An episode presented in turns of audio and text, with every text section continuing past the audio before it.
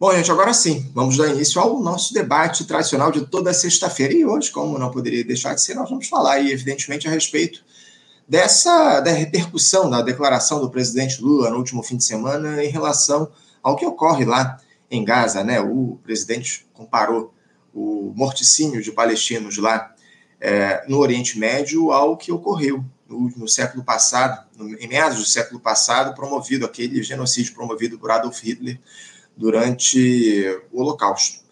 E para a gente fazer essa discussão aqui, discussão densa que a gente vai ter no nosso programa no dia de hoje, eu já quero apresentar do outro lado da tela o nosso primeiro entrevistado está aqui com a gente. Saúdo o historiador e vice-presidente do Instituto Brasil-Palestina, o Ibraspal, Said Tenório. Said Tenório, bom dia. Bom dia, Anderson. Bom dia, audiência do canal Faixa Livre. É uma satisfação estar aqui mais uma vez contigo, Anderson, com a, a nossa audiência, para falar de um tema tão importante que tem tido uma repercussão tão grande, não só no Brasil, mas mundialmente. Né? A declaração do presidente Lula teve um peso gigantesco e provocou muitas mudanças. É isso, não, não tenha dúvidas. As declarações aí do presidente da República provocaram um verdadeiro rebuliço diante do que a gente tem visto aí nesse cenário de, de guerra, aliás, de conflito lá no Oriente Médio. Eu agradeço muito a tua participação mais uma vez aqui, o Said, no nosso programa. É, um, é, sempre uma alegria contar com a tua presença. E além do Said, eu já tenho aqui nos aguardando já há bastante tempo do outro lado da tela o Davi, Davi Windholz, ele que é psicopedagogo, fundador, presidente da Rede Internacional de Educação para a Paz e Não Violência Mãos para a Paz, membro da direção do movimento Terra para Todos, Confederação Israel-Palestina e do movimento Permanecendo Juntos de Judeus e Palestinos Israelenses. Davi Winhouse, bom dia. Bom dia, Anderson. Prazer estar aqui pela primeira vez no teu programa. Said, como vai? Nós nos encontramos em Brasília e tivemos um bom diálogo. Eu acho que a abertura do diálogo é fundamental para tentar uma solução é, da crise do conflito que nós estamos tendo é, já há quase 100 anos no é isso. Eu que agradeço, Davi, a tua disponibilidade. Você que está conosco direto de Israel, não é isso, Davi? Eu estou em uma aldeia que se chama Eniakov, cinco minutos da fronteira do Líbano. Desculpa a minha voz, eu estava dez dias, agora estou dez dias é, de cama, então desculpa que eu estou um pouco rouco. Não, de forma alguma. Eu que agradeço o teu esforço para fazer esse diálogo, esse debate aqui com a gente, Davi. Uma alegria te receber aqui no nosso programa. E além do Davi e do Said, também conosco o Rodrigo Veloso. Rodrigo Veloso também já conversou com a gente, mestre em Sociologia pela Universidade Federal Fluminense e membro da Articulação Judaico de Esquerda. Rodrigo Veloso, bom dia. Tudo bem, gente? Bom dia. Muito obrigado pelo convite, Anderson, Said, Davi. O Davi e o Said já, já conversaram com o nosso coletivo, são pessoas que, que eu já tive a oportunidade de conhecer. São pessoas que eu admiro bastante também. Obrigado pelo convite. Eu que agradeço, Rodrigo, a tua participação mais uma vez aqui no nosso programa. E eu, sem perder tempo, já queria dar início aqui à nossa discussão, ao nosso debate, porque essa semana aí que vai se encerrando, como a gente já disse, ela teve no centro das discussões, não apenas no Brasil, mas como repercussão global, uma declaração aí do presidente Lula dada lá na Etiópia, no fim de semana, durante uma viagem do petista ao continente africano para participar de uma cúpula de países do continente, onde ele comparou o massacre de palestinos que ocorre em Gaza neste momento, com mais de 30 mil mortes em pouco mais de quatro meses de ataques promovidos pelo Estado de Israel, ao que o regime nazista de Adolf Hitler fez contra os judeus durante o Holocausto, em meados do século passado. Uma enorme crise diplomática se abriu, talvez a maior entre Brasil e Israel desde a criação do Estado de Israel lá em 1947. Muita gente condenando o teor da fala do presidente Lula, dizendo que seria irresponsável trazer à tona algo que não tem precedente história, na história, esse tipo de comparação, enfim, outros elogiando a postura do chefe de Estado brasileiro, que denunciou com todas as letras o que ocorre lá no Oriente Médio. Eu quero começar esse debate de hoje, evidentemente, perguntando a cada um de vocês o que é que vocês acharam aí da declaração do presidente da República, das consequências que ela produziu, e se vocês consideram que o que há em Gaza pode ser caracterizado como um genocídio, diante da proporção e da dinâmica dos ataques aéreos e por terra, tendo aí como vítimas majoritárias mulheres e crianças. E eu queria começar por você, Said. Como é que você avalia o teor da fala do presidente Lula? É, eu queria saudar aqui o meu amigo Davi Winderholz, encontramos aqui em Brasília, conversamos bastante. E o Rodrigo, meu camarada, tudo bem, Rodrigo? Prazer tê-lo aqui hoje. Bom, do meu ponto de vista, eu acho que o presidente Lula, com a sua declaração lá em Addis Abeba, ele pôs o dedo na ferida, numa ferida que estava ali há muito tempo e ninguém tinha coragem de falar, pelo menos eu digo ninguém das grandes potências, né, os líderes mundiais. Eu acho que foi uma declaração de um gigante político, de respeito internacional, uma pessoa que do alto do seu posto, de presidente de, uns, de um dos estados mais respeitados do mundo, atingiu o ponto fraco do terrorismo israelense, que é exatamente a dizimação do povo palestino. Um processo que se arrasta já há 75 anos. Então, é um, foi o, o dedo na ferida da Nakba continuada. O que é a Nakba? A Nakba é esse processo que teve início em 1948, com a autoproclamação do Estado de Israel, e que os palestinos utilizam para denominar essa política permanente de desterramento, limpeza étnica, genocídio e aos horrores semelhantes ao Holocausto ao, ao longo desses 75 anos de ocupação. Né?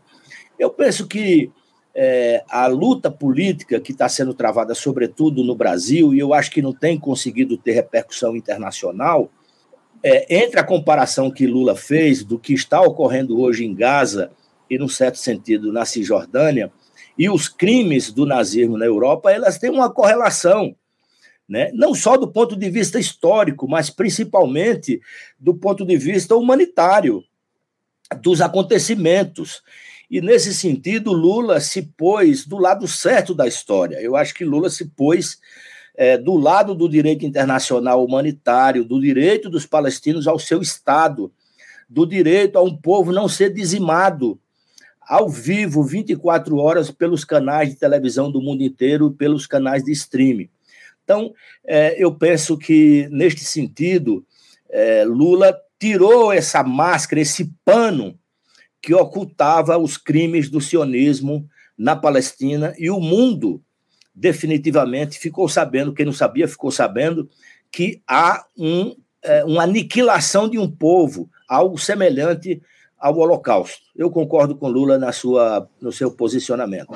Obrigado, obrigado, Said, pela tua primeira intervenção. E eu queria passar a palavra para o Rodrigo também, para ele se posicionar, para ele avaliar a fala do presidente da República. Como é que você vê essa comparação que o Lula fez do que há lá em Gaza neste momento com o que aconteceu uh, com os judeus cometido aí crimes cometidos pelo regime de Adolf Hitler, regime nazista no século passado, Rodrigo? Então, o coletivo do qual eu faço parte se posicionou sobre esse assunto, né? E o que a gente disse foi o seguinte: olha, tem diferenças, né? Cada é, comparar genocídios é, é, sempre muito problemático, né? É porque eles nunca são iguais. Então, se a gente fosse falar da história da escravidão no Brasil, né? Será que ela é maior ou mais impactante? Acho que esse debate não é um debate é, saudável, né? A gente fala assim, ah, morreram mais pessoas na escravidão no Brasil, no local, são duas abominações, né? com, são duas histórias que a gente conhece, compartilha e deve condenar com a mesma veemência, independente da, da dimensão das vítimas, né? E esse tipo de comparação ele é desconfortável, né? Eu acho que se alguém não sabe, né, para a comunidade judaica é extremamente desconfortável, né? Então, quando é, esse assunto é trazido à tona, é utilizado, né, para fazer esse tipo de crítica, é muito desconfortável. Não é, não é apenas uma mera instrumentalização que a comunidade faz. Esse, esse assunto ele penetra nas famílias, ele chega até as rodas de, de amigos, né? É uma coisa que, que tem ressonância para a gente, né? Agora, é, ao mesmo tempo que tem diferenças e que, e que esses massacres não se comparam, a gente tem falado e recontado né, a história do Holocausto com o objetivo que essa história não se repita nunca mais e que não se repita nunca mais, não apenas com o povo judeu, para que não se repita nunca mais com nenhum povo, né? E esse é um slogan que coletivos judaicos no mundo inteiro têm repetido, né? Never again with any people, né? Nunca mais com qualquer povo. Então, se a gente reconta essa história, né? Se a gente é, lembra né, essas dores, se a gente tem a preocupação de que as próximas gerações, né, eu já sou a terceira, quarta, no, caso da minha família, quarta geração é, impactada por essa história. Se a gente reconta essa história para gerações adiante, né, é, não pode ser para que a gente apenas se proteja, para que a gente é, se desvie para um chauvinismo, né? Olha, isso aconteceu aos judeus, então a gente precisa agora se armar até os dentes, a gente precisa se proteger, a gente precisa é, pensar só na gente, a gente precisa. É, eu não acho que é, que é isso, né? Que é, que é essa, esse, esse caminho que a gente deve seguir. Eu acho que a gente deve estar atento a, aos mesmos processos de desumanização, racialização, é, que, que, são a origem do Holocausto, né? É, é, para que ele nunca mais se repita com qualquer povo. Aliás, assim, antes de, de passar de volta para vocês, é, me chama muita atenção que a maior parte dos brasileiros sabe reconhecer que Hitler perseguiu os judeus, sabe que o, o, horror que aconteceu no Holocausto, mas quando você indaga numa segunda pergunta por quê, né? Por que ele perseguiu os judeus? É, o nível de pessoas que têm conhecimento do porquê é muito baixo. As pessoas sabem que perseguiu, mas não sabem por quê né? As acusações que foram feitas, as associações, a desumanização, o que estava em jogo, né? É, e eu acho que se as pessoas tivessem melhor conhecimento, se elas entendessem como a extrema-direita né, associou a democracia, a luta contra o racismo, a igualdade, a universalidade de direitos, aos, aos judeus, né, a um plano sórdido, Hitler escreveu isso, né, a democracia para ele era um plano sórdido que tinha os judeus por detrás, né, para é, marginalizar o povo nativo no seu próprio território. Essa era a acusação principal dele. O livro dele era sobre isso, né? Que ele escreveu era exatamente sobre isso. Ele dizia que os judeus se irmanaram com outros grupos não alemães, outras raças, para, é, através da democracia e do voto universal, aos poucos se tornar uma nova maioria que iria retirar a liberdade do povo nativo no seu território. Era uma acusação de substituição nacional que tinha os judeus por detrás. Eu acho que se, é, é, é, um assunto complexo, né? Mas eu acho que se as pessoas tivessem o, o, o, conhecimento mais profundo sobre isso, elas não, não condenariam tanto a fala do presidente Lula. Concordo com o Said quando ele diz que o Lula é muito grande, o Brasil é um país muito grande. É, infelizmente, nem todos os brasileiros têm o reconhecimento disso. Nosso país é muito grande, é muito importante.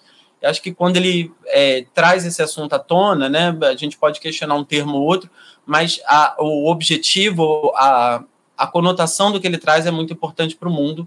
Acho que ele foi é, muito preciso assim na, na, solidariedade dele. E que bom que a gente tem um presidente é, no Brasil que é solidário a massacres racistas, que denuncia o racismo. A gente passou algum tempo anteriormente com presidentes que estavam do outro lado, né? Eles estavam fomentando o racismo, estavam buscando votos através da incitação do racismo, e agora a gente tem um presidente que, que denuncia claramente. Eu prefiro essa abordagem.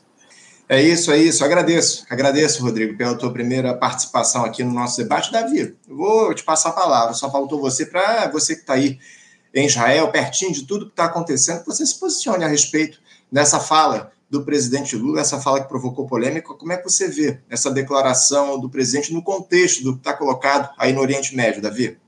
Ok. É, eu, antes de falar sobre a questão do, do da, da declaração de Lula, do presidente Lula, em todos os meus últimos debates, desde o massacre terrível de 7 de outubro, é, no qual morreram, foram assassinados, chacinados, é, decapitados 1.400 pessoas, é, civis de kibbutzim e de uma festa de jovens que a maioria eram a favor da paz, a favor do Estado da Palestina, e foram mortos simplesmente por serem judeus. Então, desde, a, desde aquele debate, e já, bem antes também, eu sempre digo, eu, eu nos últimos anos foco a solução e não o problema.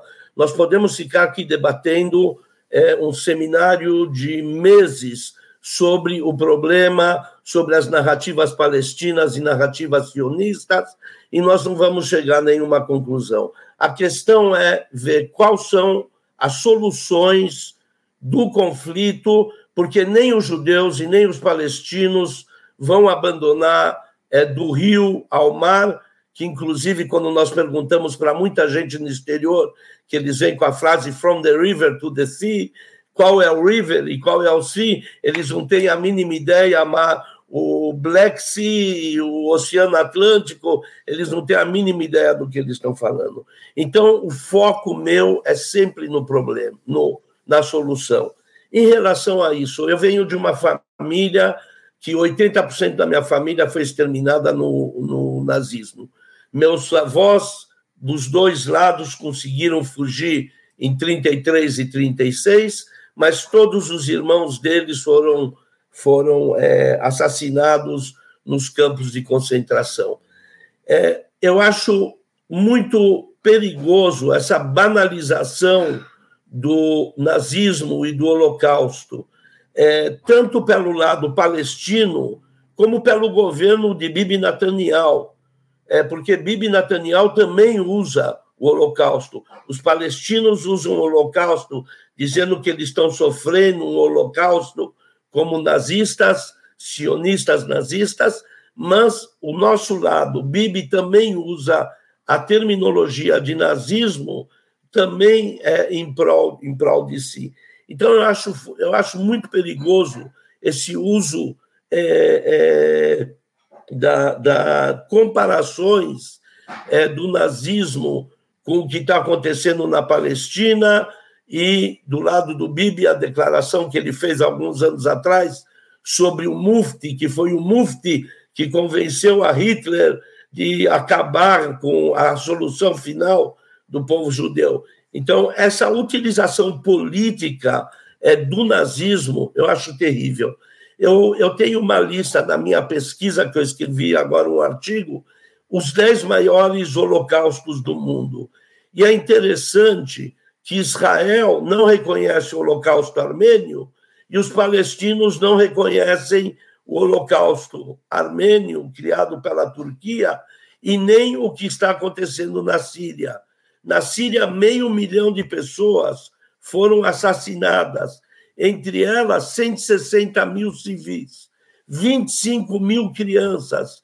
Eu não escutei uma palavra de um líder palestino condenando isso ou da esquerda brasileira condenando isso. Então, para mim, eu que participo de muitas manifestações e agora estou participando das manifestações aqui em Israel e vai ter uma marcha daqui a alguns dias declarando, pedindo o fim dessa guerra absurda, porque a guerra que estamos em Asa não é uma guerra entre judeus e palestinos, é uma guerra entre dois movimentos fundamentalistas, dois movimentos de extrema direita, que por um lado é a Hamas, que em sua plataforma ideológica declara a destruição do Estado de Israel e a morte dos judeus e de qualquer herege que vive dentro de Israel, seja ele cristão, seja ele druso, seja ele cherkess, ou seja ele o que nós chamamos aqui em Israel muçulmano light. Então, essa é a plataforma ideológica da Hamas. A plataforma ideológica do atual governo de Israel é a, o, o, o, movimento Kar, do Rabino Kahana, que foi um racista anti-palestino a favor do transfer, que era transferir todos os palestinos da Cisjordânia e de Gaza para para a Jordânia ou para outros países árabes. Então, nós estamos tendo, hoje em dia, dois movimentos fundamentalistas, e eu chamo eles não de genocidas, mas chamo eles de suicidas, porque o que eles estão fazendo é criando um suicídio, tanto do movimento de libertação do povo palestino, como do sionismo liberal que também é um movimento de libertação do povo de, judeu, e que o sionismo liberal também é a favor de dois estados. Então, essa é a minha visão em relação a, a, a essa questão do genocídio. Eu sinto muito. Lula foi o único presidente que esteve em Yad Vashem, no Museu do Holocausto em Israel, e eu sinto muito essa declaração eu gostaria que ele se retratasse dessa declaração. Considero realmente o que está acontecendo hoje em dia em Gaza uma calamidade, e o que eu faria é levar ao é, Rênia, a, a, todos os líderes é, da, da Hamas, ao Bibi Netanyahu, ao Ben Gvir, ao Smotrich, para a justiça, para o tribunal de Hague e julgar a todos eles por crimes de guerra de ambos os lados. Obrigado, obrigado, Davi, pela tua primeira intervenção aqui com a gente no nosso debate. Eu queria aqui para os nossos espectadores fazer o seguinte: eu queria propor, eu queria, na verdade, uh, mostrar o que é que o presidente Lula disse uh, lá, na, lá na Etiópia no último final de semana. Queria mostrar o trecho do vídeo em que ele faz essa declaração, comparando o que acontece lá em Gaza com o que nós tivemos uh, pelo Estado nazista de Adolf Hitler. Vamos ver aqui o que é que o Lula falou na íntegra. Tá sem o áudio do Lula. Tá sem, tá sem o áudio? É. É. É, desculpa, quero pedir desculpas. Então, vocês, eu achei que o áudio tivesse saindo de maneira plena aqui. Eu não, não sei o que aconteceu. Mas, enfim, de toda forma, é, as pessoas sabem bem o que o Lula disse aqui lá na última, na última, no último final de semana. Mas eu queria já trazer o seguinte, um questionamento para você, o, o, o Said. É, eu queria te perguntar o seguinte: deixa eu tirar aqui essa imagem da tela. Deixa eu parar aqui a tela para a gente voltar à nossa formação aqui. Eu queria te questionar o seguinte, o, o Said, a respeito do que o Lula disse. As críticas que surgiram dando conta aí de um caráter antissemita do presidente da República por conta dessa fala, elas se justificam. A quem o chefe do Estado brasileiro se dirige quando ele compara o que acontece em Gaza neste momento ao que Hitler fez com os judeus. E, e, por que, que qualquer declaração que questione o que acontece com os palestinos é, via de regra, classificada por Israel ou pelos que defendem o Estado liderado por Benjamin Netanyahu como antissemitismo? Fala um pouco a respeito disso, por favor, Said. Olha, eu falo com muita tranquilidade aqui. Estamos entre, pelo menos, não sei se você professa alguma fé religiosa, mas estamos aqui, ao menos, entre três semitas eu sou muçulmano, sou semita, o Davi é judeu, é semita, o Rodrigo é judeu, é semita, somos semitas. Meu modo de ver, o Lula falou para o mundo, e o Lula pôs, como eu falei inicialmente, o dedo na ferida e chamou a atenção dos líderes mundiais que estão aí assistindo a esse genocídio, a esse holocausto dos palestinos, sem nada fazerem, né? Os Estados Unidos, que dizem que são defensores dos direitos humanos e por isso já matou 2 milhões de pessoas no Iraque, já fez aquilo que fez na Líbia, em outras regiões do mundo, não faz nada, diz: não, Israel tem o direito de se defender. E quem se, quem se opõe a esta política é, falsa do legítimo direito de, de defesa de Israel, geralmente são acusados de antissemitas ou seja, o antissemitismo ficou, é, ficou é, é, denominado como ódio apenas aos judeus e não às outras, aos muçulmanos. Então, será que a perseguição aos cristãos de Jerusalém pela polícia de Netanyahu não é antissemitismo? O assassinato de 30 mil, 30 mil pessoas, 12 mil crianças, não é antissemitismo? Né? Então, eu penso que o antissemitismo é uma, é uma cortina de fumaça usada pelo regime de extrema-direita, nazista, fascista de Israel, para intimidar os críticos de Israel, para esterilizar a discussão e desviar a atenção dos problemas reais. E qual o problema real hoje? O extermínio de uma população. O extermínio de uma população que já estava há 15 anos cercada por muro, por terra, o, o céu totalmente vigiado e o mar também. Então, os palestinos de Gaza não têm como ir nem vir, que é um direito elementar de qualquer cidadão no mundo. Você vê a guerra da Ucrânia. Começou a guerra na Ucrânia, os refugiados correram para onde quiseram, ou para onde foi possível naquelas circunstâncias. Os palestinos de Gaza não têm para onde correr. É bomba, é tiro, né? É, se sai para o mar, são mortos, se tenta, enfim. Ou seja, a acusação de antissemitismo né, é, é, é uma forma de é, esterilizar essa discussão. Ah, você é antissemita, pronto. Lula é antissemita, pronto. Saída é, é antissemita, ponto. E as redes sociais, no seu tribunal, tentam é, é, aniquilar aquela pessoa é, moralmente do convívio social. Você vê o que a direita brasileira fez. A direita brasileira fascista que tentou o golpe em 8 de janeiro, que apoia as políticas nazistas, porque o slogan de Bolsonaro é um slogan nazista, Deus, pátria, família, era o slogan de Hitler, do partido é, nazista alemão. Então, eu penso que é, a fúria dessas pessoas contra as declarações do presidente Lula e contra as declarações de quem fala, quem escreve, quem se pronuncia, denunciando os crimes de Israel, é uma demonstração de desespero.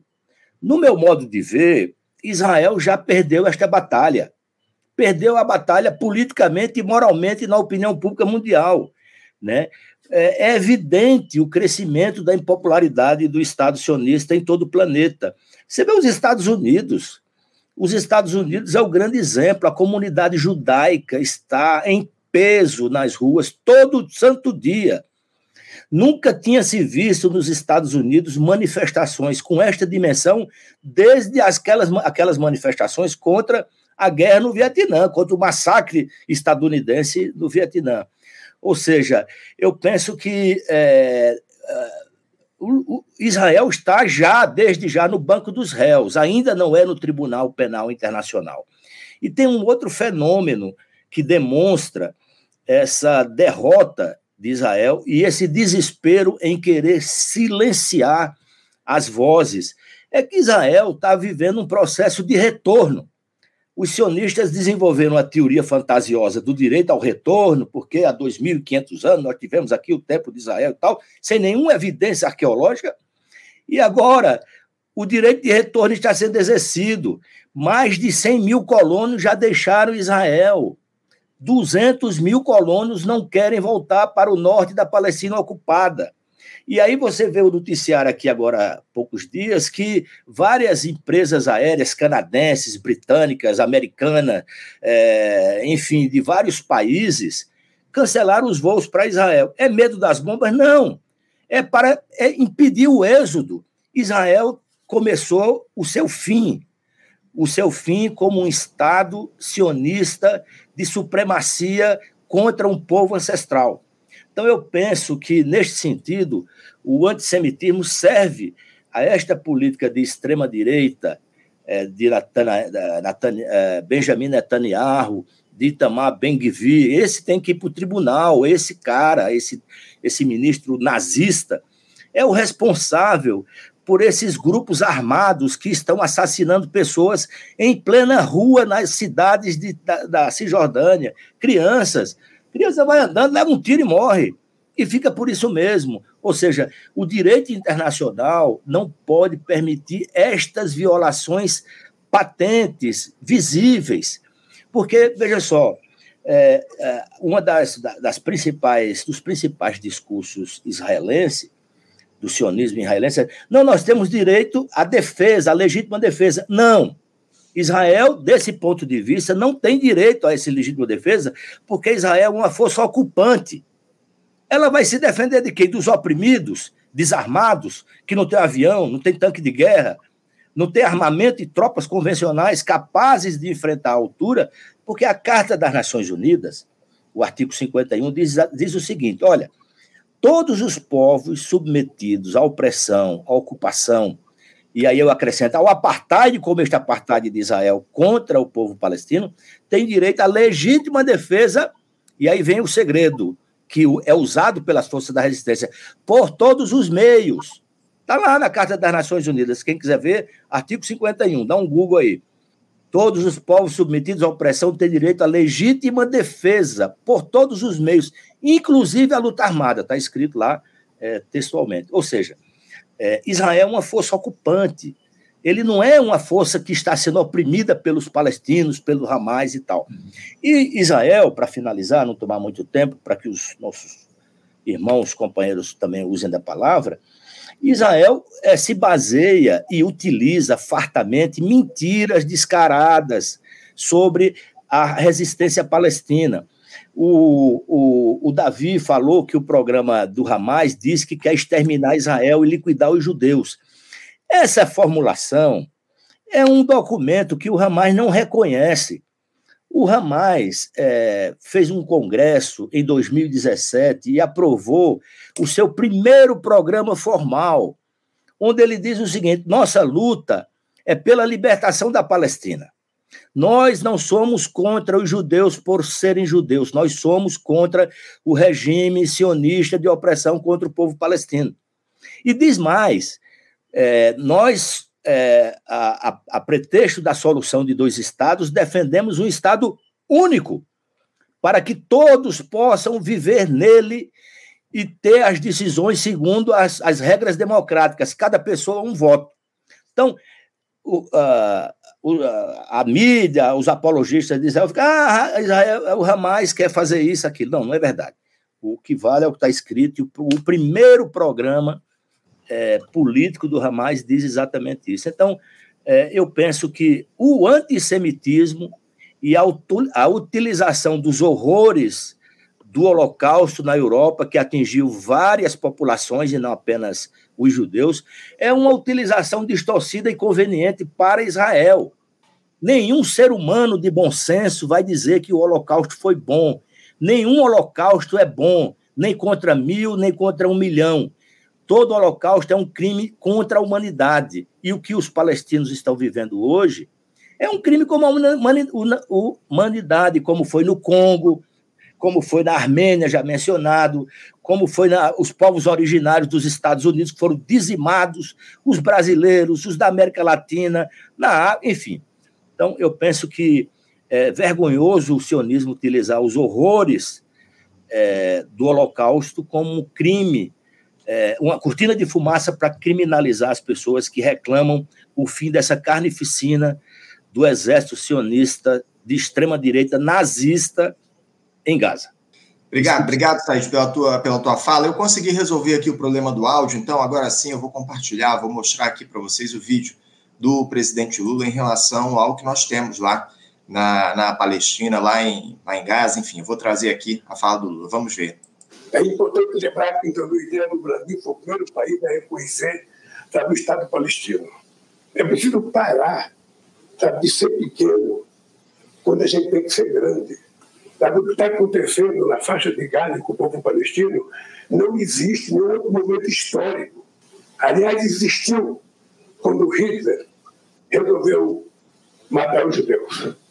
Então não é possível que a gente possa colocar um tema tão pequeno, sabe? Você deixar de ter ajuda humanitária. Quem vai ajudar a reconstruir aquelas casas que foram destruídas?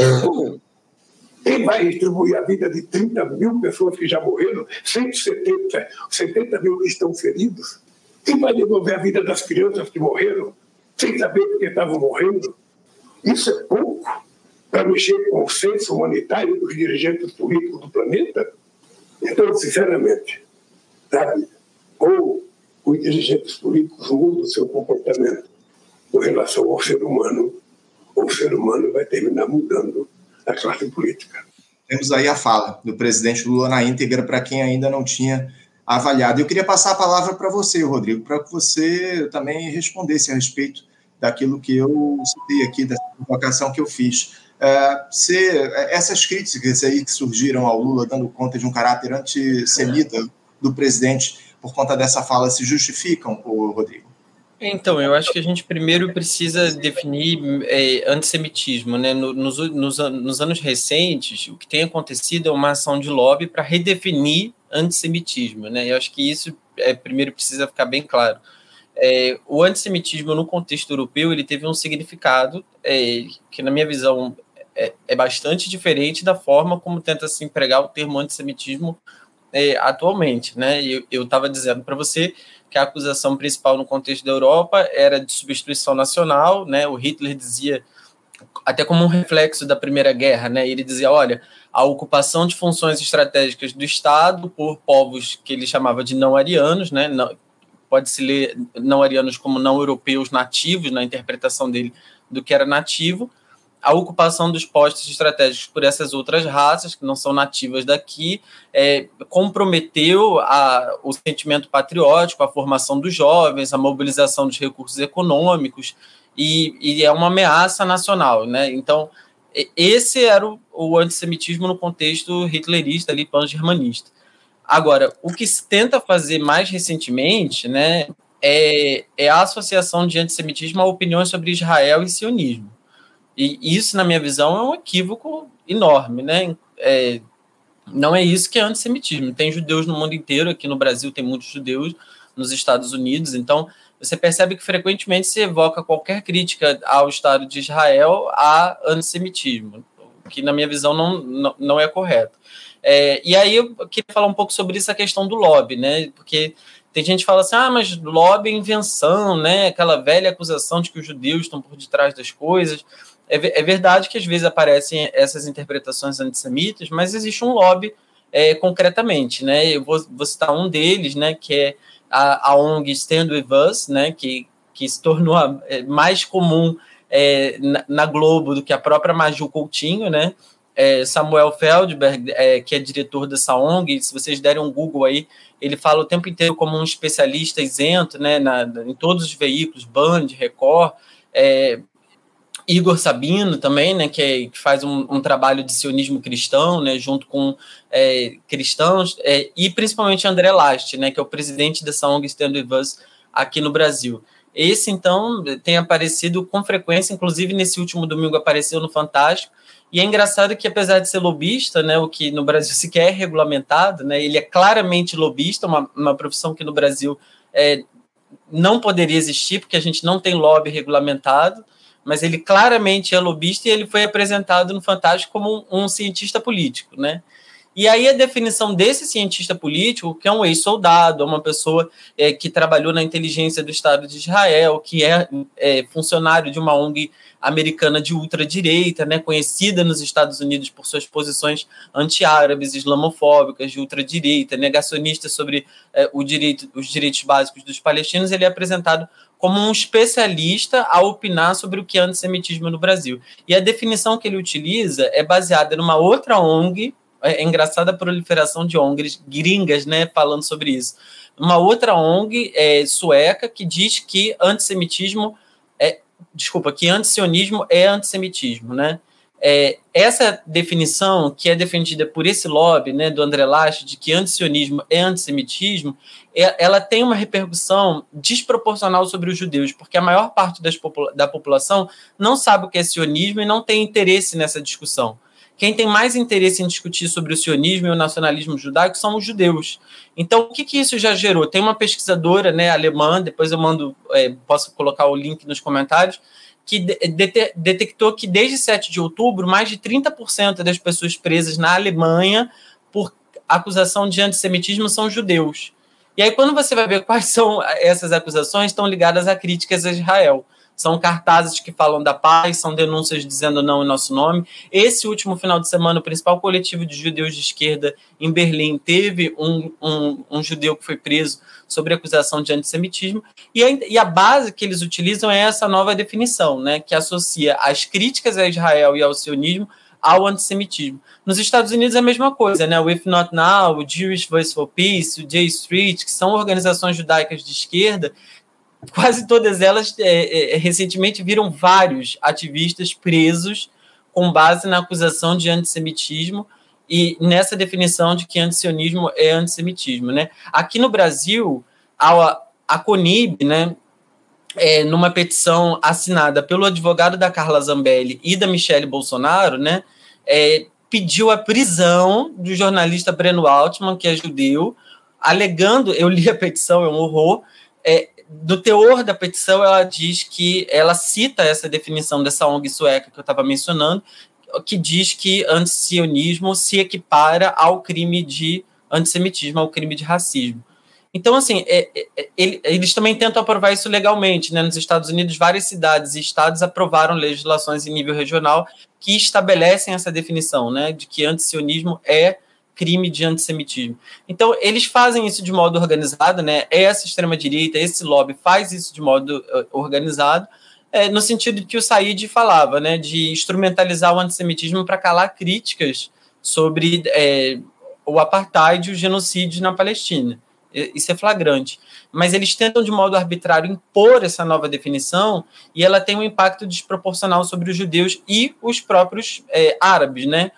Eu diria que aqui no Brasil quase todas as pessoas acusadas é, de crime de antissemitismo são ou judeus de esquerda ou árabes, né? Que são as pessoas é, mais interessadas nesse assunto, né? Porque se você conversa com o, o trabalhador no senso comum, ele não ele tem outras preocupações mais emergenciais. Quem está discutindo mais esse assunto é a diáspora palestina, é a população árabe desumanizada por essa, é, por essa islamofobia, né? E os próprios judeus de esquerda que também se sentem assediados. Ontem foi demitido um professor do, do Colégio Barilan, aqui no Rio de Janeiro, porque ele curtiu uma postagem da mídia ninja no Instagram. Então você vê o nível da paranoia que está chegando. Em São Paulo, a professora de uma escola judaica foi demitida porque postou no Instagram uma foto usando um lenço é, típico do povo árabe na Palestina.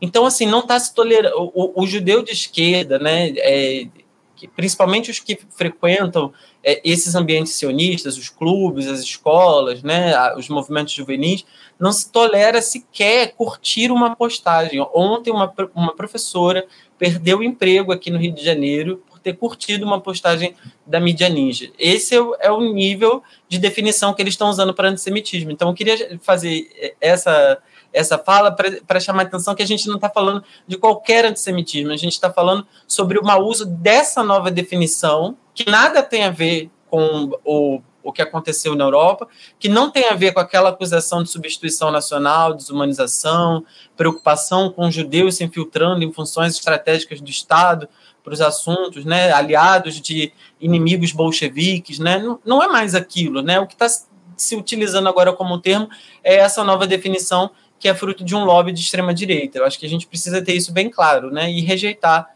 é, essa nova definição, essa tentativa de de transformar os judeus de esquerda e, e os muçulmanos em geral em, em antissemitas, né? Obrigado, obrigado, Rodrigo, pela tua fala. Eu já vou aí passar a palavra, obviamente, para o Davi, para ele se colocar em relação ao que tem sido dito aqui, ao que disse o Said, o, o Rodrigo. Fica à vontade, Davi, para você fazer a tua participação, a tua fala a respeito tanto do vídeo do presidente Lula que eu exibi para os nossos espectadores, como a respeito do que o Davi e o Rodrigo disseram, por favor. Ok, tem vários, vários pontos aqui que foram levantados. A primeira coisa, é, é, eu concordo nisso com Saíd e com Rodrigo, da utilização do antisionismo como antissemitismo. Eu separo essas duas coisas. ok? O antissemitismo, logicamente, eu acredito que em grupos antissemitas eles utilizam a crítica a Israel de uma forma global é, como antissemitismo. Mas a maior parte é, da, dessa relação de antisionismo ou crítica ao Estado de Israel como antissemitismo, é, eu, eu, eu não aceito de forma nenhuma, porque senão eu seria o primeiro antissemita é, dentro, de, dentro da, dessa conotação. Ok? Eu participo em todas as manifestações, estou em cinco movimentos é, pró-Palestina dentro de Israel, vou todo, ia antes da corona, é, pelo menos duas, três vezes por ano à Palestina, já me sentei com Abu Mazen, o presidente Abbas, três, quatro vezes. Então, eu sou considerado, pelo mainstream, como é, alguém é, é crítico. É, então, nesse sentido, eu separo muito a questão. Nós podemos fazer uma análise hoje do que está acontecendo na Europa, é, aonde pessoas que não têm idiotas, não no sentido da palavra pejorativa, mas no sentido da palavra de falta de conhecimento, é, que não tem a mínima ideia do que está acontecendo no Oriente Médio, que não tem a mínima ideia é, do conflito e simplesmente pelas influências das redes sociais assumem uma postura sem ter nenhum conhecimento disso. Então, tem que é, fazer uma análise não branco e preto. Eu acho que nisso o Said peca nesse sentido, e eu dei para ele um livro que se chama Side by Side, é, espero que ele leu o livro, que é um livro que é composto por historiadores palestinos historiadores sionistas, que o livro é formado em dez capítulos, aonde na página do lado direito está a narrativa sionista, na página do lado esquerdo a narrativa palestina. Então, por exemplo, se você abre o capítulo da independência de Israel, por um lado está a narrativa sionista sobre a independência e do outro lado está sobre a Nakba, que é a narrativa palestina.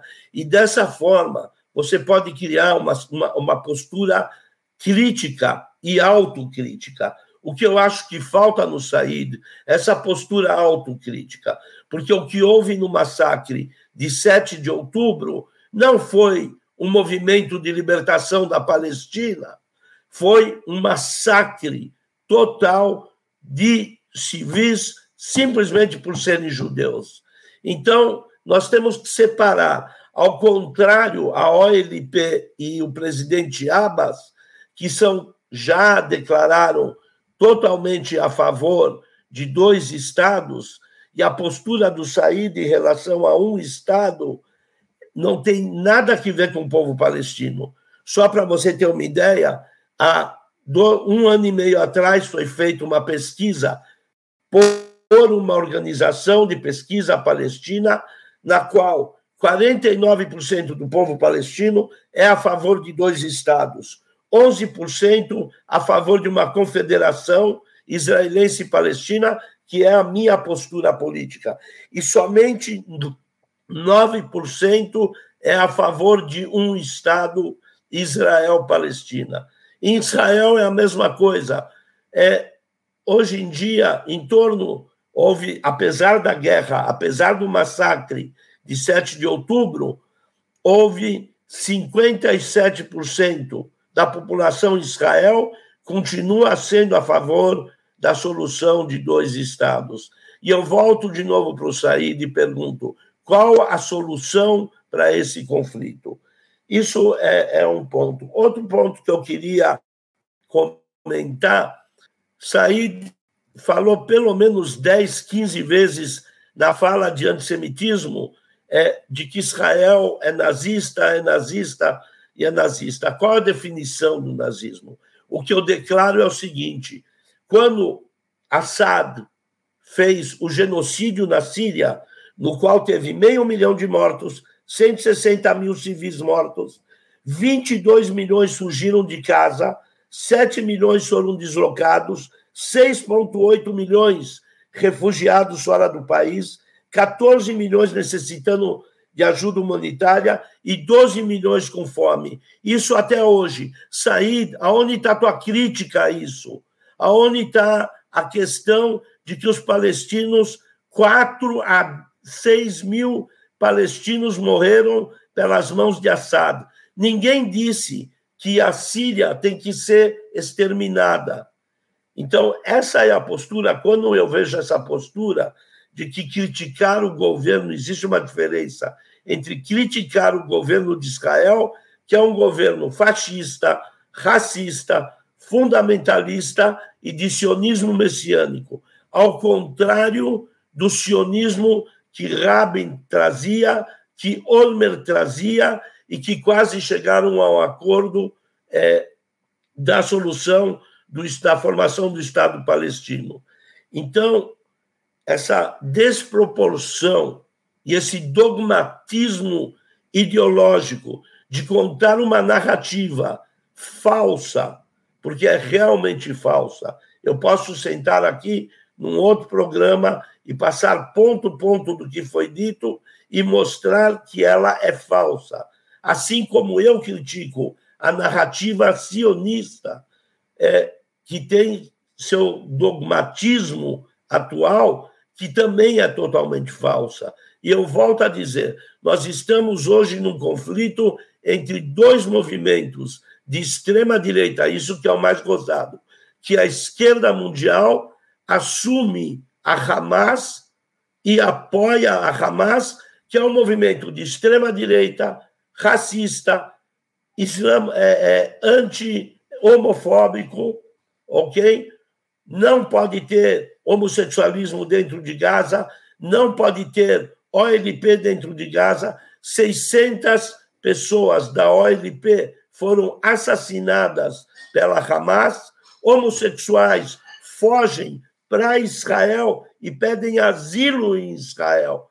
Então, dizer que a Hamas é um movimento de libertação do povo palestino é uma falsidade total e uma incapacidade de fazer uma autocrítica. Da mesma forma que eu faço uma autocrítica, que Ben-Gvir, Smotrich e outros desses partidos são fascistas, são racistas e o que eles têm que ser é incriminados pelos crimes de guerra que eles estão fazendo, tanto em Gaza como na Cisjordânia. Mas isso não é Israel. Isso tem que ser separado. Israel tem todo o direito de existir como um Estado de libertação do povo judeu, assim como a Palestina tem que existir como Estado de libertação do povo palestino. Obrigado, obrigado, Davi, pela tua intervenção. Said, eu vou já te passar a palavra para que você, evidentemente, fale a respeito do que o Davi trouxe para a gente. Ele trouxe questionamentos, inclusive, mas eu queria acrescentar aqui uma outra questão, porque o, o fato de Israel atuar de maneira absolutamente desproporcional aos ataques feitos pelo Hamas ao seu território, matando palestinos às dezenas de milhares, em sua maioria mulheres e crianças, na avaliação de vocês, isso se limita a uma iniciativa do governo liderado por Benjamin Netanyahu ou isso se dá em uma ação de Estado? Ou seja, qualquer que fosse a liderança da vez, isso também se repetiria. Lembrando que esse massacre de palestinos não é restrito ao período histórico atual. Isso se dá aí há mais de sete décadas. Uh, lembrando também que ontem a ministra da Igualdade Social e Empoderamento Feminino de Israel, a Mei Golan, frente ao parlamento de Israel, inclusive, afirmou orgulhosa das ruínas que há em Gaza. E essa não foi a primeira manifestação de um membro desse governo aprovando o massacre de palestinos. Ou seja, na avaliação de vocês, a culpa pelo que está colocado lá em Gaza nesse momento é exclusiva da gestão do Benjamin Netanyahu uh, ou isso se dá, é, é colocado em relação ao Estado de Israel propriamente dito? Eu queria te passar a palavra, Said. Olha, eu eu primeiro eu queria falar uma coisa aqui a respeito de uma afirmação que o meu querido amigo e irmão Davi falou. É, o que o Hamas, a Jihad Islâmica, a Frente Popular para a Libertação da Palestina e outros grupos da resistência palestina fizeram no dia 7 de outubro de 2023 foi nada mais, nada menos do que o exercício do legítimo direito de defesa contra a ocupação e a opressão do Estado terrorista de Israel. As forças da resistência dizem: olha, nós vamos atacar vocês no dia 7 de outubro, quando o sol nascer. Nós vamos pegar vocês dormindo e vamos fazer prisioneiros e vamos depois trocar pelos nossos mais de 10 mil prisioneiros. Foi o que foi feito em poucas horas de, de, é, de, de maneira surpreendente, a resistência palestina ocupou os oito postos militares que ficam do norte da faixa de Gaza e fez dezenas de, de, é, de reféns. Israel foi surpreendido por aquela ação. E o que é que os israelenses fizeram? Houve uma investigação é, oficial que foi é, reproduzida pelo jornal Haaretz, que Israel, surpreendido com aquilo, não sabia o que estava acontecendo, e as força, a Força Aérea, com um helicóptero, assassinou os, os israelenses que estavam. Said, Said, vamos falar, pelo, pelo amor de Deus, não, me desculpa. Irmão, Said, desculpa, vamos falar você... fatos verdadeiros e não, e não, e não. Ok, traz uma prova disso. Não, Decapitar Davi. crianças, queimar famílias inteiras é, violentar mulheres. Isso faz parte do movimento de libertação da Palestina, Said. Eu sou totalmente a favor do movimento de libertação, mas coloque as coisas em proporção, Said. Davi. Pelo amor de Deus, seja autocrítico. Eu quero ver você falar que o que aconteceu nesse massacre é, o que eu é falando. impossível, é um crime que isso. tem que ser levado para a Haga.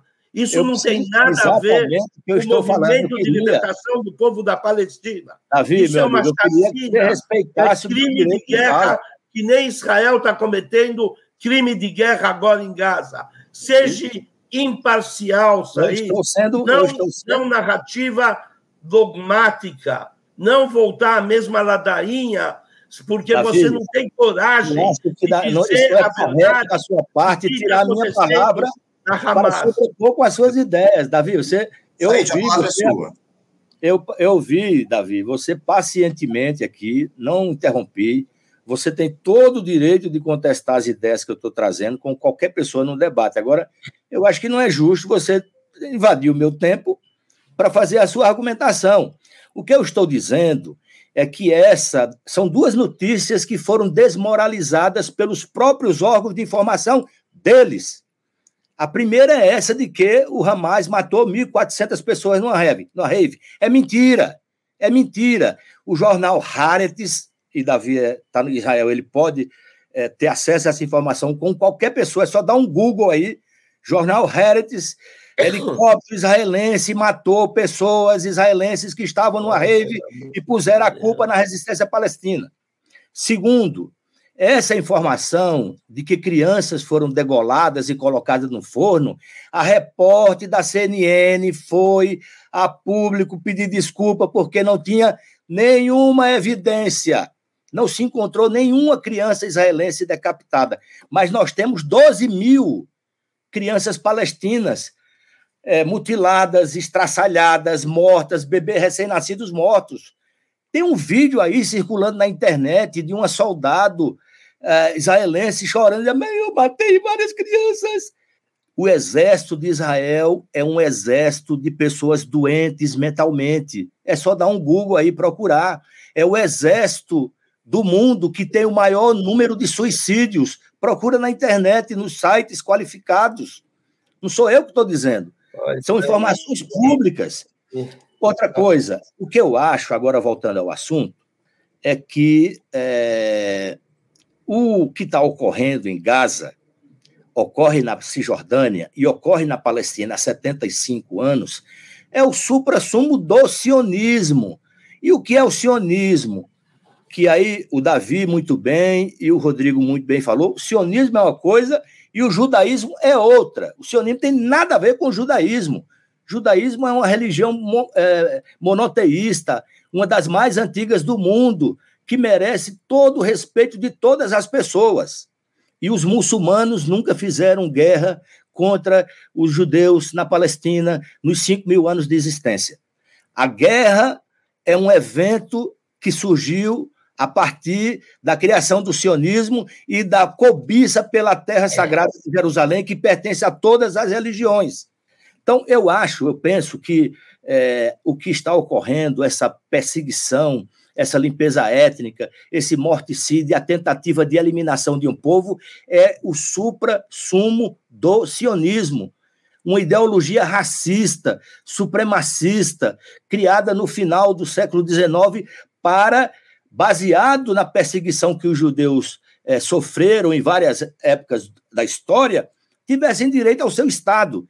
Mas isso não autoriza a pessoa ter uma ideologia e querer ter o seu Estado a eliminar uma população e naquele, naquele território, sob os escombros e os cadáveres de uma população ancestral, criar o seu Estado. Qual a solução, Said? Peraí, a solução. Calma. Eu vou falar, tenha, tenha calma, Davi. É, o Estado de Israel, e Davi, que vive lá, sabe muito bem, em 2018, o Knesset, o parlamento, aprovou uma lei chamada Lei Geral do Estado-Nação do Povo Judeu. E o que é que significa isso? Que nesse Estado chamado Israel, fundado em 1948, apenas as pessoas que tiveram o gentílico israelense, com seu documento de israelense, nascido em Israel, terá a proteção do Estado. E essas leis segregacionistas, racistas, vêm sendo aprovadas sistematicamente pelo, pelo parlamento israelense, porque é bom que a nossa audiência saiba, dos 193 países que compõem a Organização das Nações Unidas, apenas um não tem fronteiras definidas e não tem constituição. E todo mundo sabe que as três questões fundamentais para a existência de um Estado é fronteiras, território, povo e o ordenamento jurídico, com a Constituição. Israel não tem nenhum dos três, porque o povo chamado israelense é uma população transferida, contrariando o direito internacional e a Convenção de Genebra, criado sob os escombros do povo palestino, um território que já existia. É isso que ocorre. Então, para mim, no meu modo de ver, o sionismo é isso, é o desterramento da população palestina para criar um Estado artificial com populações trazidas. E eu falei, o fim de Israel já começou, não é o fim, a destruição com bomba, não. As empresas aéreas foram proibidas de voar para Israel pelo governo para não haver uma fuga maior do que já está havendo. Pelo amor de Deus. É uma evasão de, de pessoas que não mentira. suportam. Essa Essa população mentira. não se sentirá segura não se sentirá segura, porque os povos oprimidos e atacados terão direito à resistência. Então, Davi, é, a solução é o povo palestino que está dizendo que o que quer. Nós queremos o nosso Estado. Para fazer justiça, para se fazer justiça, que no meu modo de ver já é uma injustiça a partilha da Palestina, teria que ser o Estado da Resolução 181 da ONU. Porque a ONU submetida ao logo a compra de votos dos embaixadores na Assembleia Geral de 11 de 29 de novembro de 1947, resolveu dividir a Palestina em dois territórios de maneira injusta e ilegal, porque a ONU não tinha qualquer soberania sobre a Palestina. A Palestina estava ocupada pelo Império Britânico. No processo de descolonização, quem tinha que ocupar aquilo ali era o povo palestino que lutava contra o Império Britânico, já tinha lutado contra os otomanos, contra os persas, contra os romanos, contra eh, os cruzados, etc. Ou seja, a solução hoje é uma solução que os palestinos têm que ter direito ao seu Estado para se reestruturar como população, como povo. E o correto seria, no mínimo, as fronteiras de 1947, 27, 29 de novembro de 1947. Porque quando, em 1948, Israel foi autoproclamado com o nome de uma figura bíblica que, cujo território físico nunca existiu, ele assinou e foi recepcionado pela, pelas Nações Unidas, assinou que respeitaria o direito internacional, as fronteiras. Hoje, tem mais de mil, salvo engano, 1.300 resoluções da ONU sobre essa questão que Israel não as respeita. Ou seja, os palestinos precisam de oxigênio para sobreviver. E o oxigênio para os palestinos é o seu Estado Nacional. Os palestinos precisam do seu Estado Nacional, no mínimo com as fronteiras de 47. Ao lado do Estado de Israel ou no lugar do Estado de Israel? Não, as fronteiras de 1967, no mínimo. Porque a Palestina é a Palestina histórica. Israel é uma ocupação. Israel é uma ocupação ilegal de uma decisão ilegal e injusta da ONU em 1947 com 56 países, num concerto de mais de 100 países. E depois, o que é que aconteceu após a autoproclamação do Estado de Israel? Alguém sabe dizer? Apartheid, limpeza étnica, expulsão, roubo de casa. Isso que nós estamos vendo hoje na Cisjordânia. Chega um avião de estrangeiros trazidos por essas políticas migratórias de Israel, o cara diz, esse Ben-Gvir, esse nazista, esse fascista, diz, olha, aquela casa ali, se quiser, pode ir lá. E tem vários vídeos aí, 2024, sujeito chega da Europa, chega de outras regiões do mundo, vai lá e expulsa a pessoa da casa e entra. E aquela casa passa, de, passa a ser dele. O que é isso?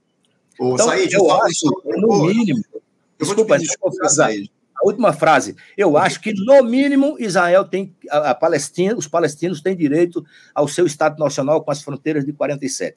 O justo seria ter a Palestina inteira, porque a Palestina foi ocupada de maneira injusta e ilegal. Obrigado, obrigado, Said, pela tua palavra. Eu só, vou, só quero lembrar o Davi que ele vai ter a última palavra aqui do debate daqui a pouquinho. Inclusive, a gente está se encaminhando já aqui para o fim do nosso debate. Mas antes disso, eu queria ouvir o Rodrigo também a respeito dessa questão. Fica à vontade, Rodrigo, para você se expor a respeito do que o Said e o Davi trouxeram até aqui, enfim, e quem é que você, é, de quem você acha que é a culpa disso, disso que está acontecendo nesse momento da Palestina? Isso se dá em um movimento de Estado ou isso se dá a partir da ação dessa gestão do Netanyahu?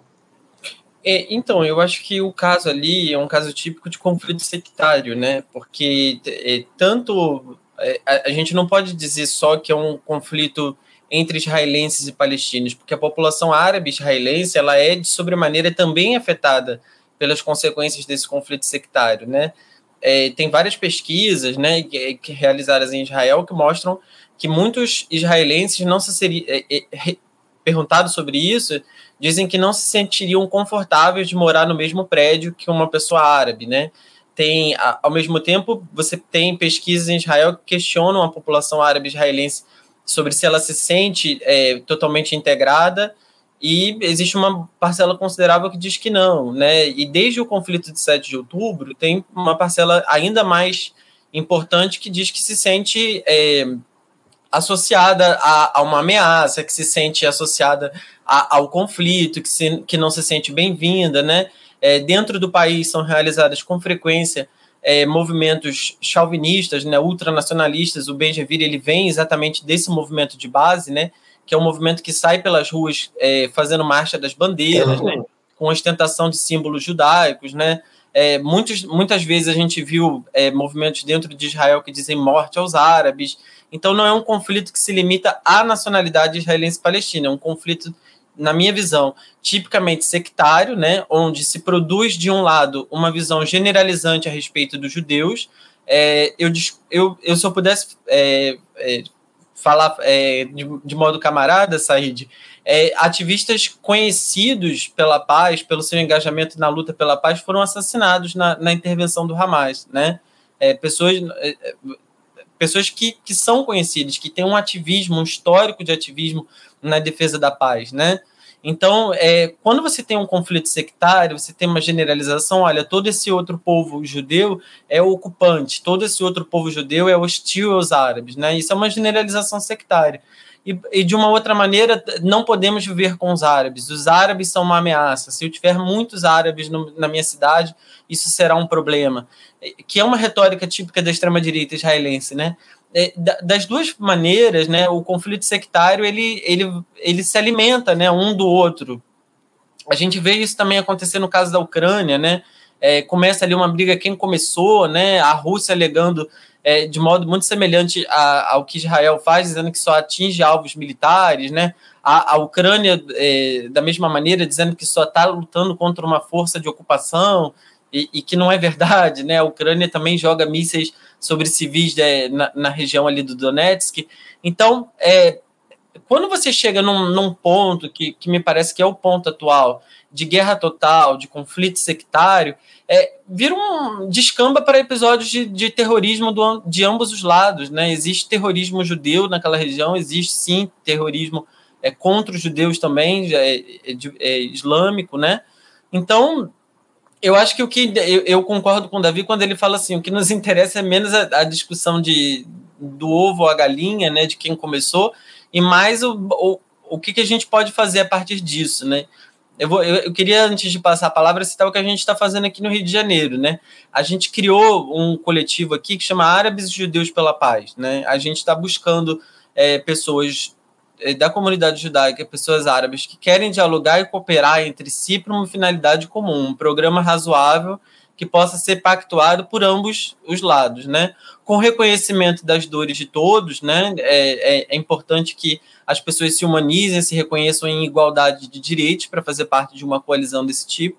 E a gente tem feito atos aqui, a gente já fez vários atos de solidariedade à Palestina, né? Aqui a gente chama intelectuais que, que entendem disso. A gente já fez debate, já fez manifestação. Esse domingo, aliás, aproveitando a audiência, quero chamar todo mundo. A gente vai protestar na Rua Jardim Botânico contra a cobertura da Globo, né, que desumaniza sim a população árabe, não dá espaço para a população árabe se manifestar sobre o conflito como ela dá para o lobby israelense. Né? Na minha outra fala, eu falei sobre a proliferação de falas do lobby israelense. A gente não tem é, em contraponto um lobby palestino, um lobby árabe é, para dar a sua versão, né? Então a gente vai protestar esse domingo na porta da Globo, árabes e judeus, né? Árabes e judeus aqui no Rio de Janeiro protestando juntos na mesma finalidade. A gente vai fazer isso.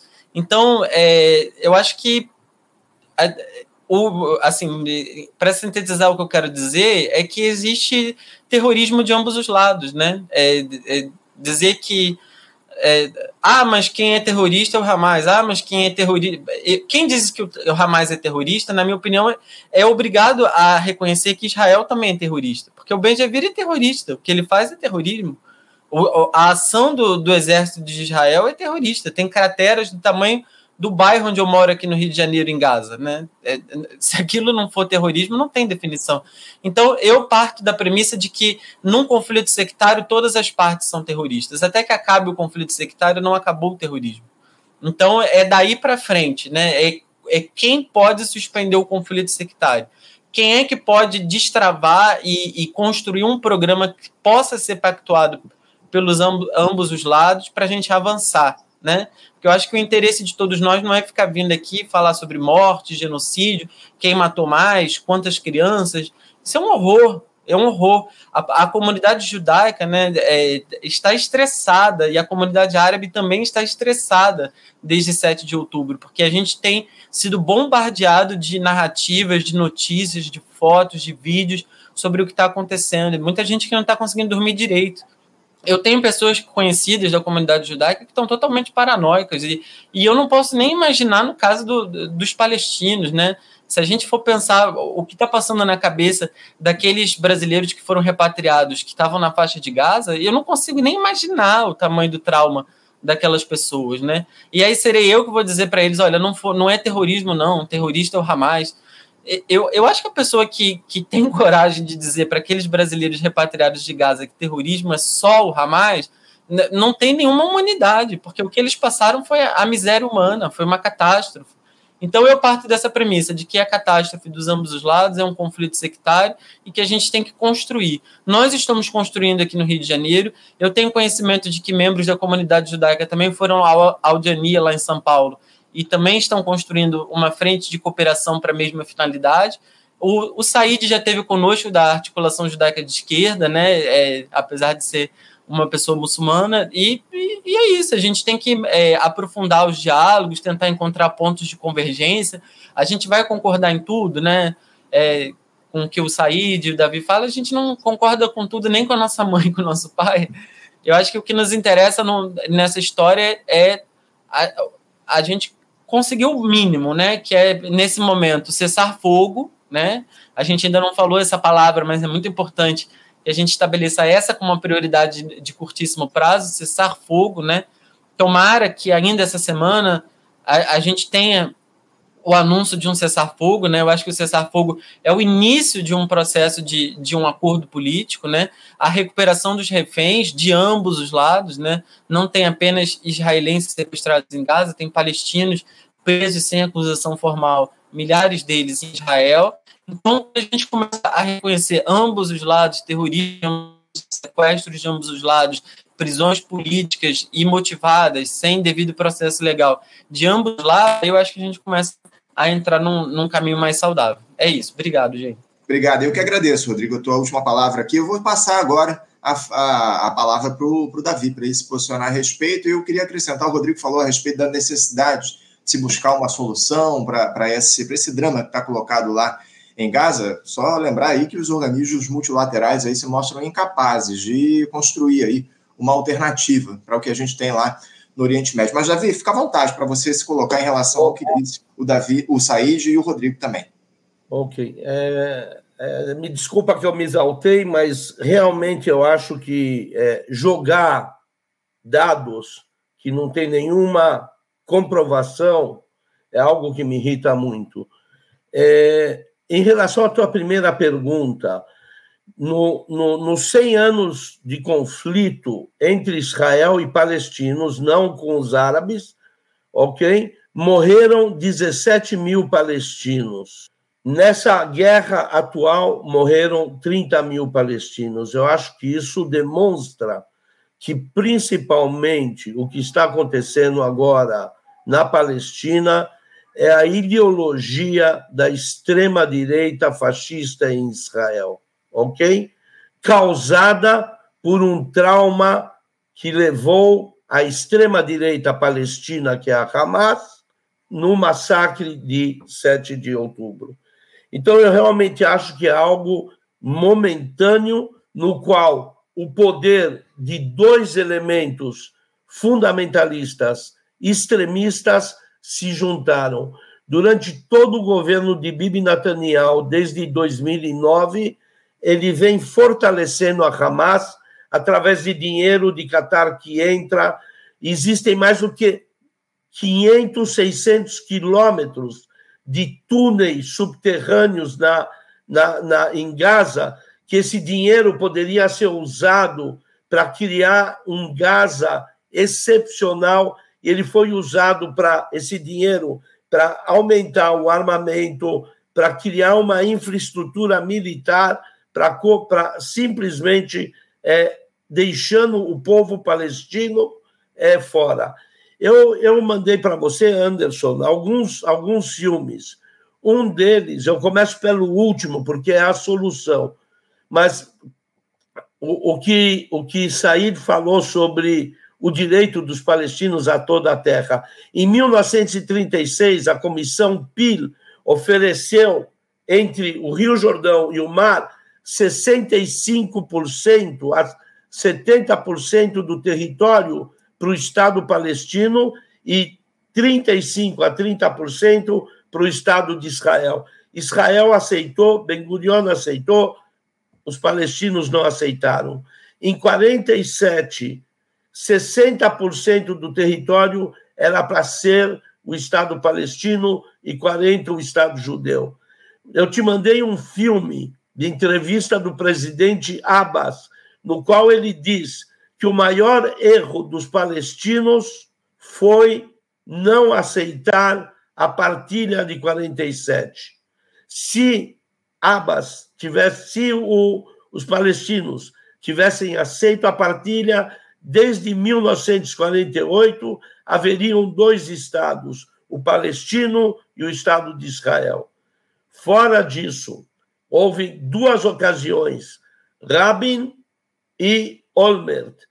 Olmert foi a última, em 2007, que quase conseguiram, ele e o presidente Abbas, a fazer uma renegociação, entregando 100% dos territórios dominados por Israel, criando Jerusalém como capital oriental do Estado palestino e, infelizmente, Olmert, por uma questão de corrupção, que para o Brasil um envelope com 16 mil dólares não é muito corrupção. Olmert pegou sete meses de cadeia por causa disso e ele caiu e Bibi não reiniciou o, o, o acordo, fortalecendo a Hamas, enfraquecendo as autoridades palestinas e dessa forma criando uma situação que impossível de um diálogo entre os dois setores. A Hamas não, tem não tinha nenhum interesse, o governo de Bibi não tinha nenhum interesse, porque essa situação de conflito leva os dois ao poder. E essa é a postura fundamentalista de extrema direita em qualquer lugar do mundo. Você cria uma crise e, através dessa crise, você permanece no poder. E é isso que aconteceu atualmente. É, o, o que me estranha, eu volto, em setembro de é, 1970, 10 mil palestinos, a maioria civil, foram assassinadas pela Jordânia e expulsas para o Líbano. Israel não tinha nada a ver com isso. Era uma questão interna árabe da Jordânia com os palestinos. Essa foi a maior chacina em todo o período de guerras que houve entre Israel e os palestinos. O que está acontecendo, eu volto, o que está acontecendo agora é um crime de guerra pelo governo de Israel. E vamos separar o Estado de Israel do governo de Israel. A mesma coisa, o massacre. existem filmes que já foram para a ONU, filmes não que Israel filmou, filmes que os terroristas que invadiram, 3 mil terroristas, que invadiram o sul de Israel e filmaram as violações, as mortes, as decapitações. Então, Said sim tem provas. É muito fácil jogar que não tem provas. Esse filme é um filme de 40 minutos que foi editado, ele já foi mostrado em vários lugares. Por respeito às famílias, eles não são expostos nas redes sociais. Mas vamos ao principal, Anderson. O principal é a solução. Existem cinco planos de solução. E o que tem que acontecer, existe a Liga Árabe, o Acordo de Geneva, o Acordo da Confederação, o Acordo de Olmert Abbas e a, o Acordo de One State, que é o que é o menos é, aprovado tanto pelo lado Israel como pelo lado palestino.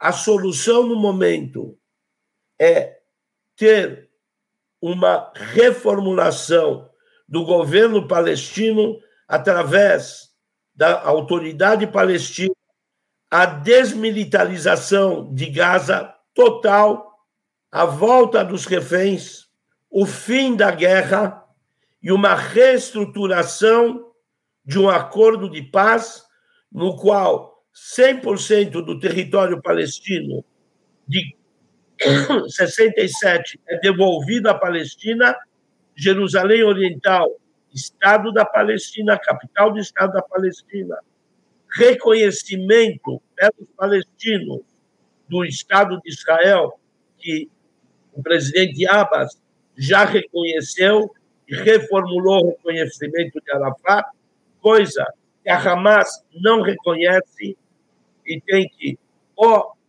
ela não vai acabar a Hamas, ela vai continuar sendo partido político.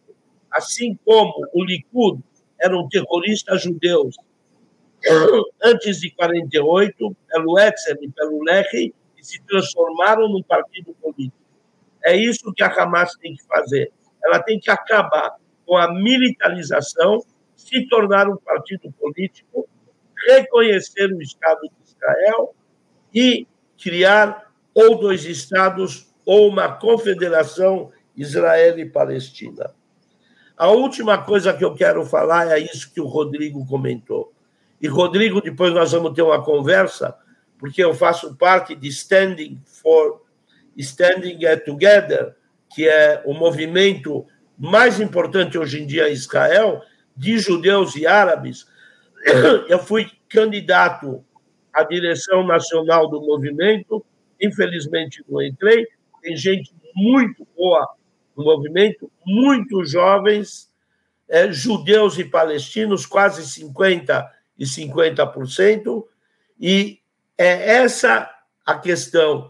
Eu espero, se você fala hoje em dia, é, uma coisa que Rodrigo levantou, mas que é, estatisticamente não está certo, antes do massacre, 58% da população palestina em Israel se identificava com o Estado de Israel. A partir do massacre, 75% da população palestina árabe se identifica com o Estado de Israel totalmente contra ao massacre. Eles estão em choque, em trauma com o que a, os palestinos da, de Gaza fizeram e cometeram os crimes. Ao mesmo tempo, nós agora, dia 29 de fevereiro, temos uma marcha exigindo quatro coisas: o fim da guerra, cessar de fogo, a volta dos reféns, o acordo é, de paz e a reconstrução de Gaza. Gaza, eu, antes da segunda intifada, eu passeava em Gaza, ia nos restaurantes de Gaza, eu tinha amigos em Gaza, eu entrava em Gaza tranquilamente. Isso até a Hamas entrar e assumir o poder e acabar com qualquer possibilidade de diálogo entre judeus e palestinos. Então, eu volto a dizer, o que nós temos hoje em dia, infelizmente, são dois poderes racistas, fundamentalistas, de extrema direita, que se chocam entre si, quando, infelizmente, a maioria do povo palestino e a maioria do povo de Israel o que querem é um acordo de paz e dois estados. Obrigado, Davi. Obrigado pela tua intervenção. É um debate, sem dúvida alguma, denso, temas complexos que a gente precisa trazer aqui para a discussão. Mas, acima de tudo, eu acho que o recado que fica, a mensagem que fica aqui ao final dessa discussão é a necessidade, acima de tudo, de haver um cessar-fogo, de que o massacre do povo palestino se encerre, porque as vítimas aí vão se acumulando, já temos mais de 30 mil pessoas mortas lá em Gaza, o horror vai se ampliando e o acima de tudo, a gente precisa defender a paz diante desse quadro que está colocado. Eu quero agradecer demais a presença de todos vocês. Davi, muito obrigado pela tua presença. Uma alegria te conhecer aqui no programa.